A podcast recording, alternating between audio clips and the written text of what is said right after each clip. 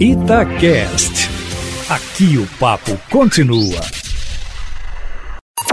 Em cima do papo, com Edilene Lopes.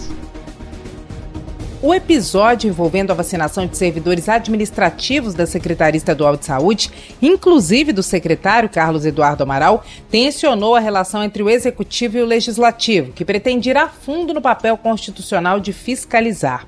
Com isso, veio à tona novamente a proposta de criação de uma CPI para averiguar o calendário de imunização no Estado. O deputado Ulisses Gomes, do PT, apresentou um requerimento pedindo a instalação de uma comissão parlamentar de inquérito para averiguar a operacionalização, aqui em Minas, da campanha nacional de vacinação e o desvio de doses para grupos não prioritários. Ainda devem ser objeto de investigação o baixo investimento em ampliação dos leitos e o não investimento do mínimo constitucional em saúde, segundo o parlamentar petista. Para instalar a CPI são necessárias 26 assinaturas.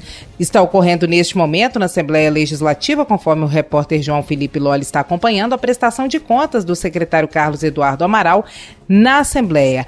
A reunião extraordinária no plenário já dura mais de cinco horas e a Casa chamou uma entrevista coletiva, que ocorreu agora há pouco, para falar das providências da Casa diante das cobranças dos deputados e das satisfações dadas pelo secretário. A Comissão de Saúde é comandada pelo deputado João Vitor Xavier, do Cidadania, que também tem feito cobranças duras do governo do Estado. Na Secretaria Estadual de Saúde, a avaliação de muitos integrantes é que os críticos estão pegando pesado em relação à vacinação da equipe da secretaria.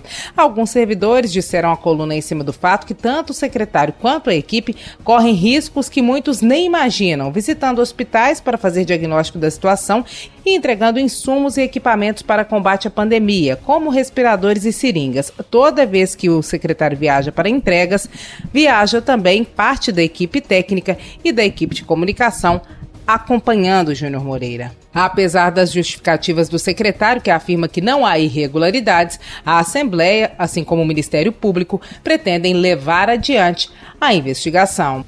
A argumentação dos órgãos fiscalizadores é de que as prioridades para vacinação devem ser seguidas. É isso aí, meu amigo. Amanhã eu volto, sempre em primeira mão e em cima do fato.